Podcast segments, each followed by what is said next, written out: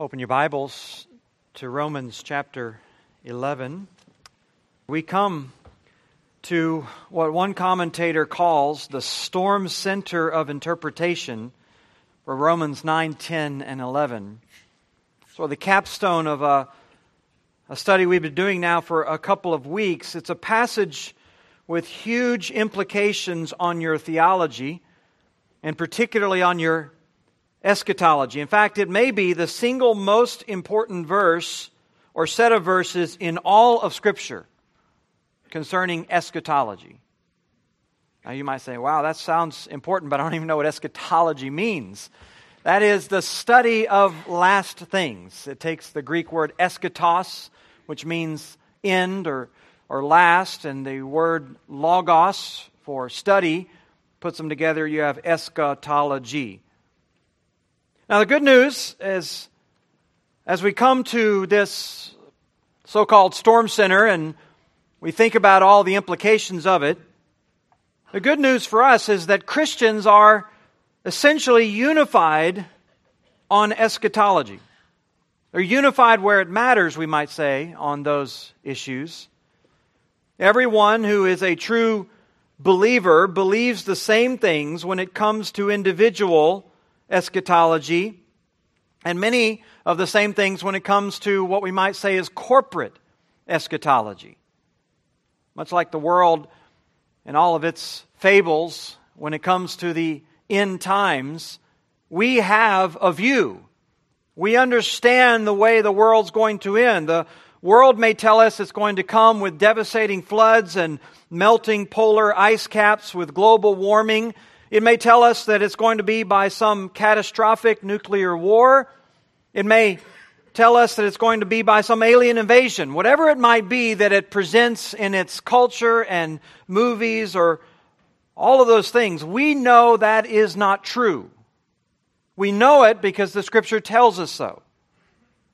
It ends with the victory of our Savior and with the final redemption of those who believe. And every Christian believes that. Everyone who's a true Christian.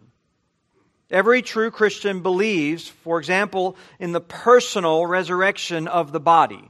It's clear in Scripture.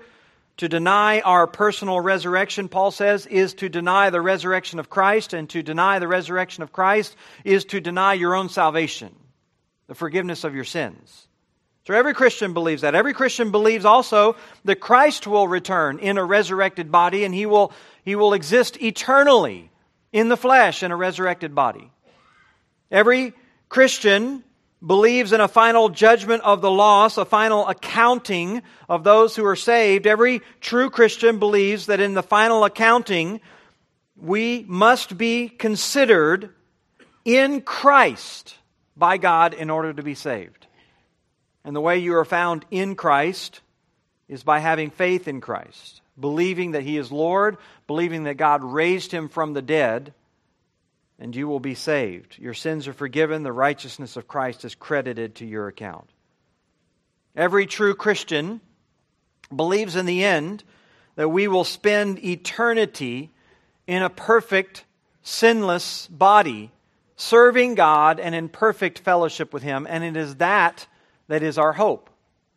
So there's so many things that we look to in the scripture and we agree on when it comes to our doctrine of last things, our understanding of how the world we're in. We are, we are unified, we might say, in those essentials. We all glory in that hope. But there's some areas of disagreement as well among good brothers in the faith. Disagreements, we might say, of how God will bring to conclusion the final years or maybe the final century of this earth. The different views are sometimes referred to as millennial views, meaning millennial, millennial meaning 1,000, and has to do with what you believe about the final 1,000 years of Earth's history. One view, of course, is known as amillennialism. Takes a an alpha in the Greek, which negates the word, and the word millennium, and basically it believes there is no millennium. That is to say, there is no distinct qualities of the final thousand years of this earth that set it apart from any other time. We exist in an ongoing uh, fellowship with God, an ongoing purpose in the church. The church continues to grow. The preaching of the gospel goes on. It does so under persistent tribulation until the end when Christ returns and judges the earth and all who are in it. The earth is destroyed, a new heavens and a new earth are formed in which we spend eternity with Christ. There is no millennium, that's the end. Those are the essentials of amillennialism, and by virtue of the fact that that is the Roman Catholic position on eschatology, it has been the dominant position throughout the history of the church. Postmillennialism is similar in that it sees a final event in world history to be the return of Christ. The world ends that way. The dissolving of the heavens and the earth and its recreation, just as amillennialist would see it. A postmillennialist believes the same thing. But postmillennialist believe uh, basically that there is a distinct period at the end of the world, a time when the world enjoys peace and righteousness. There are variations within that camp, but the general idea is that the gospel will advance, increasingly impacting society and culture through the church, ushering in a period of unprecedented peace and righteousness across the world. And so, postmillennial believers look for a steady growth of the church and a steady growth of its influence on society and culture. And they see evidence of that even in the general progress toward what some might just simply call civilization improvements in health, improvements in human rights, improvements even in international diplomacy. All of these are seen as byproducts of the church's influence on the world. And all of them leading to a final period of worldwide international righteousness and peace. Some postmillennialists believe that this will be literally a thousand years of this kind of peace, but many just generally believe it's an extended period of time with no definitive number of days. There's a third position within Christian society, and that is known as premillennialism. It's a position that teaches that Christ will return prior to or pre before a millennium. The church will continue to exist and struggle against the culture in the world until the time of Christ's return. When he comes by his power and his might, he will crush the enemies of, uh, of righteousness. He'll usher in a period of peace and righteousness for 1,000 years. But unlike postmillennial believers who believe that such a worldwide peace will be present with us without Christ, premillennial believers accept that it's only by the power of Christ with us on the earth that it can be accomplished. It is because Christ is here and ruling in his glorified body, he's reigning from his throne in power, and we, together with Christ, reigning with him on the earth, as Romans, uh, Revelation 5 says, we all experience a period of renewal, spiritually, culturally, we might even say industrially, uh, technologically, politically, and all those avenues. Premillennialists, in other words, look to the future with an optimism, but it's an optimism that's contingent on the return of Christ. And with his return, there will be unprecedented uh, peace, unprecedented renewal, spiritual renewal, and renewal in every sense that'll last for 1,000 years before the final end. Now, there are a lot of places, a lot of passages in Scripture, of course, that theologians would use to defend each one of these positions. But each of them, at some point, must grapple with these verses in Romans chapter 11. And particularly, uh, verses 25 through 32, the verses we're going to look at this morning. Our church, as you may know, holds to a premillennial view, and Romans 11 25 through 32 are a big reason why we do. And let me begin our time as we look at these today just by reading for us, beginning there in verse 25, Paul's words. He says, Lest you be wise in your own sight, I do not want you to be unaware of this mystery, brothers. A partial hardening has come upon Israel until the fullness of the Gentiles has come in. And in this way, all Israel will be saved. As it is written, the deliverer will come from Zion. He'll banish ungodliness from Jacob. And this will be my covenant with them when I take away their sins. As regards the gospel, they are enemies for your sake, but regards, as regards election, they are beloved for the sake of their forefathers. For the gifts and the calling of God are irrevocable. For just as you were at one time disobedient to God, but now have received mercy because of their disobedience, so too, uh, so they too have now been disobedient, in order that by the mercy shown to you, they also may now receive mercy. For God has consigned all to disobedience, that he may have mercy on all. Oh, the depths of the riches and wisdom and knowledge of God! How unsearchable are his judgments, and how inscrutable his ways. For who has known the mind of the Lord, or who has been his counselor, or who has given a gift to him that he might be repaid? For from him, and through him, and to him are all things. To him be glory forever. Amen. For those who read all of this and it seems just a little obscure. For those who even hear discussions of eschatology and immediately roll their eyes, for those who can't imagine anything more irrelevant for their life or for the discussion of the church, or for those who just fear the subject because they think it only leads inevitably to conflict and division, for those who imagine that it's just a subject that is hopelessly mired in fog, we take account of where Paul ends with all of this. He ends with some of the most sublime words of, of, doxology and praise that you'll find anywhere in the New Testament. These are important issues because they impact our worship of God, they impact our praise of His wisdom and His character. And so we want to give time and careful attention to what Paul has to teach us in these passages. By the way, don't take Paul's statements there that God's ways are unsearchable or inscrutable to mean that these things are beyond our understanding. Those statements magnify the riches of God's wisdom to devise his plans with so much grace and mercy. The reasons behind that grace and mercy are inscrutable, but the plans themselves are very plain. In fact, Paul says that we're not to be ignorant of them. That's what he says in verse 25. He doesn't want us to be unaware, he doesn't want us to be ignorant. His intention here is not to cloud things up, but to clear things up.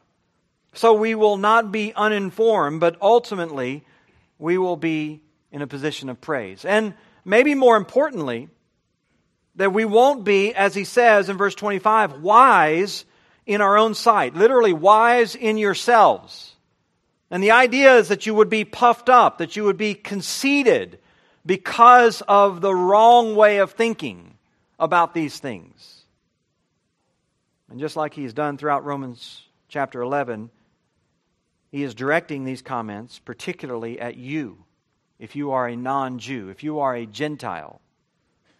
He speaks of the Jewish people here in the third person because they're not his primary audience. You're his primary audience. And he's warning you not to think too highly of yourself or of your wisdom as it relates to your salvation. And particularly as it relates to Israel's unbelief. Don't come with the wrong conclusion based on their rejection, he says. He's already warned, you remember back in verse 20, He's already warned us against pride. And now he is reiterating that warning. As he said back then, Israel was broken off from God's program of salvation, his olive tree, as Paul spells it out. They were broken off from the people of God because of their unbelief. But don't become proud. Don't be wise in your own eyes because of their unbelief. Don't, in other words, assume that you have replaced the Jews as the focus of God's overall purpose in salvation. It's a danger that Paul's worried about. It's a misunderstanding that he wants to clear up in the eyes of the Gentiles. Because he says what is now happening to Israel, it's a mystery. It's a mystery. Not a mystery in the sense of something that's an ongoing secret. We might use mystery that way in our vernacular. That's not the way the New Testament uses it, though. Mystery in the New Testament refers to something that was previously unrevealed, but now has been revealed in the New Testament.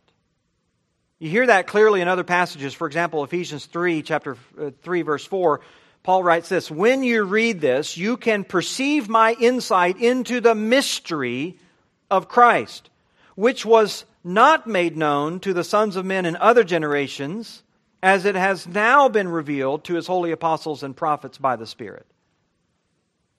Or another passage, 1 Corinthians 2. He says, Among the mature, we impart wisdom, although it's not a wisdom of this age or the rulers of this age who are doomed to pass away but we impart the wisdom of God in a mystery, which God decreed before the ages for our glory. So he says these are mysteries, these are truths that previously other generations weren't made aware of, that wasn't revealed to them, but it has now been revealed to us. So when Paul uses that word mystery here. He uses it with that sense a mystery, something previously unre- uh, unrevealed to other generations, but now revealed to the New Testament writers. And Paul says there's a mystery concerning the Jews, something previously not fully known. And now he is revealing it to us. And it concerns their salvation. That's what the passage is about. It's about their ultimate salvation. It's about their current state of belief and how that is resolved, we might say. And so he begins his discussion with this mystery, but then throughout the end of the chapter, or as we move to the end of the chapter, he unfolds this mystery for us in five insights, we might say. Insights into Israel's eventual spiritual renewal. Five insights into Israel's eventual spiritual renewal. We're going to take a couple of weeks to look at them, to think deeply about them, and hopefully to have them lead us all to the same doxological praise that Paul himself arrives at at the end of the chapter. The first insight that he wants us to grasp is right there in verse 25. And it is that Israel's renewal is presently cloaked in temporary hardness. Israel's renewal is presently cloaked in temporary hardness. It doesn't seem obvious that God is doing anything with Israel. Wasn't in Paul's time or it isn't in our time. Because right now, that is their current state. They are hardened, they are resistant to the gospel. And Paul says so. A partial hardening has come upon Israel until the fullness of the Gentiles has come in. If Israel were responding to the gospel in droves, no one would question their future. No one would have any struggles with all of the promises that were given to them. No one would have any dilemma at all. But if you remember, the entire backdrop of chapters 9, 10, and 11 are the apparent disbelief or the problem, apparent problem, I should say, of their disbelief. It was a theological problem because God had made such explicit promises in the Old Testament concerning the renewal of Israel. And his promises were rooted in his gracious election of them, as he says multiple times, apart from all other peoples on the face of the earth. It was distinctive nationally and ethnically. And so Paul has given, up to this point, detailed answers to those who struggle with this dilemma, those who imagine, as he says all the way back in chapter 9, that God's word to Israel had failed. Or even here in chapter 11, verse 1, that God had rejected his people, or in chapter 11, verse 11, that they had stumbled in order that they might fall, that is, irretrievably fall from God's favor and his promises.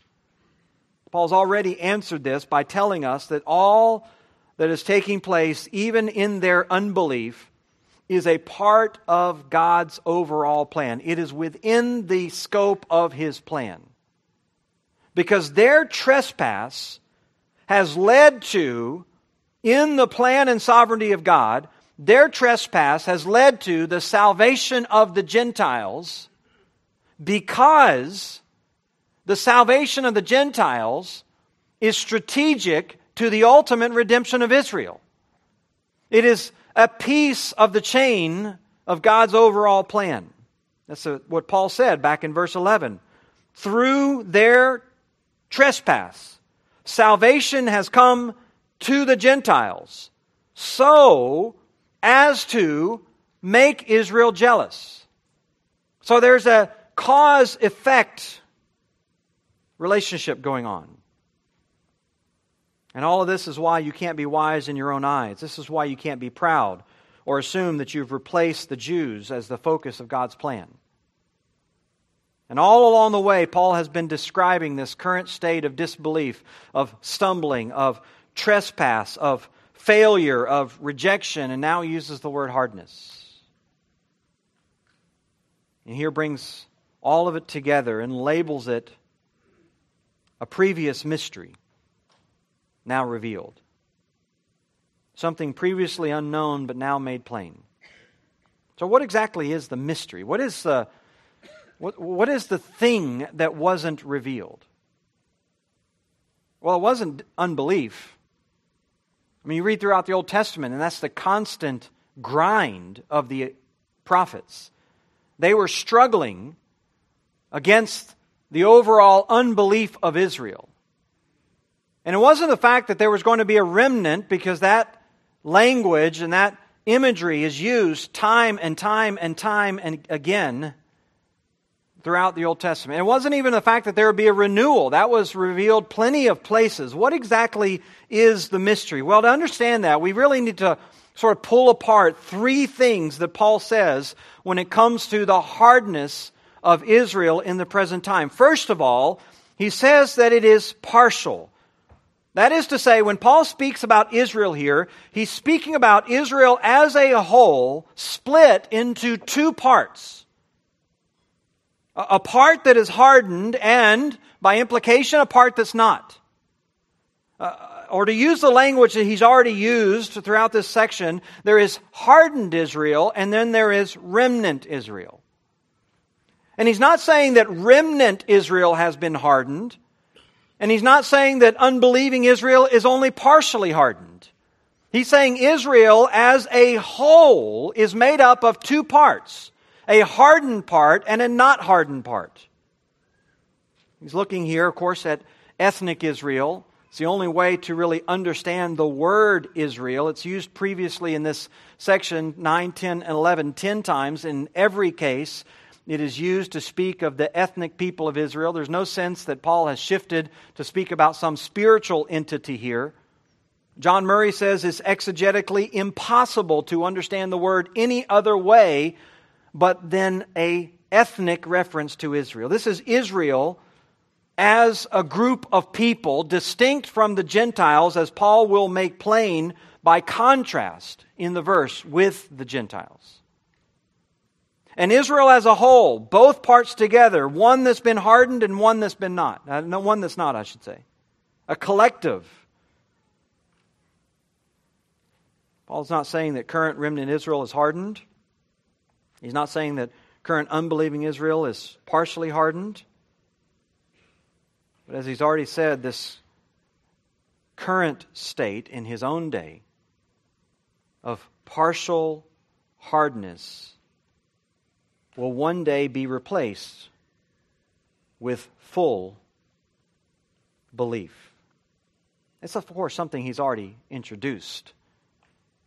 The current state of partial hardness all the way back in verse 7, he makes mention a uh, uh, mention of how some Israelites are hardened, he introduces the contrast. Uh, he, he introduces elect remnant in verse 5, some remnant that is chosen by grace, and he contrasts them in verse 7 with the rest of Israel that is hardened.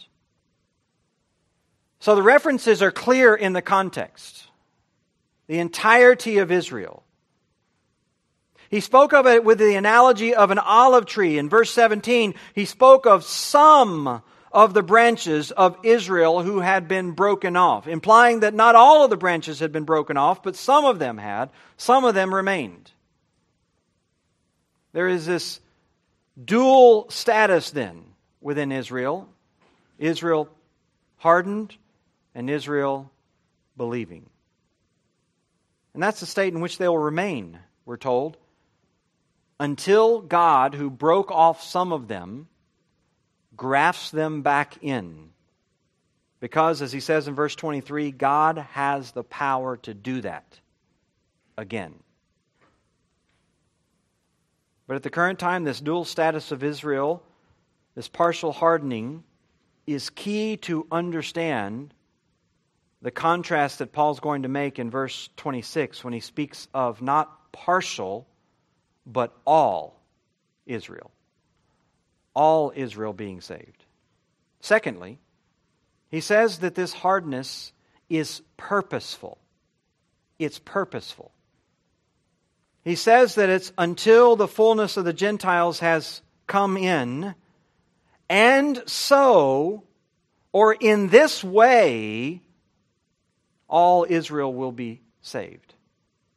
It's speaking, it's a, it's a particle indicating the manner in which God is going to save Israel. He's going to save Israel with this fullness of the Gentiles. And in saying that, he's just recapping what he's already said so far throughout the chapter in this interplay between Israel's hardness and Gentile salvation. And because this is so important for us to grasp, he will come a third time down in verses 30 and 31 to reiterate it again because it's absolutely vital that we understand this, lest we become wise in our own eyes, lest we look at the current state of Israel's hardness and just assume that we have replaced them in God's program and in God's covenants. Paul wants to make sure we understand why we are even included in the process to begin with. We're included because there's a purpose. And the purpose is not us. The purpose is the salvation of Israel. As we already saw back in verse 11, through their trespass, salvation has come to the Gentiles. Why? So as to make them jealous. And this current state of their partial hardness will not last forever, but that is its purpose in the present. In the present, their hardness is the reason why God is sending salvation to the Gentiles. And it will continue. The process will until the full number of Gentiles has come in, meaning that uh, the Gentiles come into the people of God, they come into the covenant relationship with God, and then Israel is saved. This is really the core of the mystery. This is really the component that has never previously been revealed. This is what you really don't find anywhere spoken about prior to this in the Old Testament. You have, you have references to Israel's sin, you have references to a remnant, you even have references to Gentiles believing, you have references to a restoration of Israel, but what you never have anywhere is this idea that God is going to use the, the, the coming in of Gentiles to provoke Israel to jealousy. The fact that it was Israel's hardness that would actually lead God to move among the Gentiles so that he could use us to stir Israel to jealousy. That had never been revealed, but Paul says now it is. Now it is. The mystery, in other words, is the sequence. The sequence is the key to Paul's whole section. It's the key to you and I not becoming proud. There is a sequential cause and effect that is intended to put us in our place. A sequential cause and effect that God is using and Paul is emphasizing again and again. Israel rejects God throughout the Old Testament, and with the coming of the Messiah, he came into his own, his own did not receive him. God then turns to the Gentiles and begins to work among them while Israel is partially hardened. And then eventually, this Gentile salvation is used by God to stir Israel to jealousy and ultimately to repentance and salvation.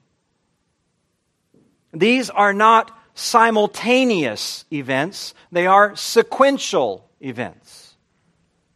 Which really brings us to the third aspect of this hardness, and that is its timing. It is temporary. That's what Paul says. That this hardness has come upon Israel until the fullness of the Gentiles has come in. A partial hardening is present, but it has a limited time span. It is temporal. It's not just it's not just two works simultaneously happening, happening. This is a sequential act, and this is another way that Paul points to it. See, some people read all this and they think, yeah, some Israelites were hardened, just like some Gentiles are hardened, but then the Gentiles become unhardened and they get saved, and the, the Jews become unhardened and they get saved, and all this is happening simultaneously right up to the end. That's the way they read even until. This is all happening right up until the end. So God will continue to save Jews, continue to save Gentiles simultaneously, but they don't necessarily see any action by God beyond that. Or the two problems with that particular view. Two problems with what we might call the simultaneous view. The first is grammatical. Paul uses this temporal preposition, excuse me if I speak to the three Greek scholars among us this morning, but he uses this temporal um, particle, achri. It's a, a preposition. And in some context, it has a spatial sense, you know, speaking of distance. But when it is referred to in the context of time, it is used in a temporal sense. And in those cases, 37 I believe there are, most of the time it's used in the present, it's used with a present tense verb. But here, it's not. It's unusually followed by an aorist subjunctive indicating a future contingency. That is, it speaks of a sequence of events, not simultaneous events. Grammatically, it would be difficult to make this simultaneous without the presence of a present tense verb. But secondly, and maybe more importantly, is the context. That Paul has made central to his whole argument our understanding of the role that we have in the overall plan that he has for Israel. He's pointed to this sequential action again and again so that when we read this, the most natural reading is to think of this as a coming time in Israel's makeup when there will be a sudden change. They will go from partially hardened to fully believing on the earth. There's a contrast. And Paul drives it home. The contingency is the fullness of the Gentiles. The contingency that he's pointing us to is the time when that is complete.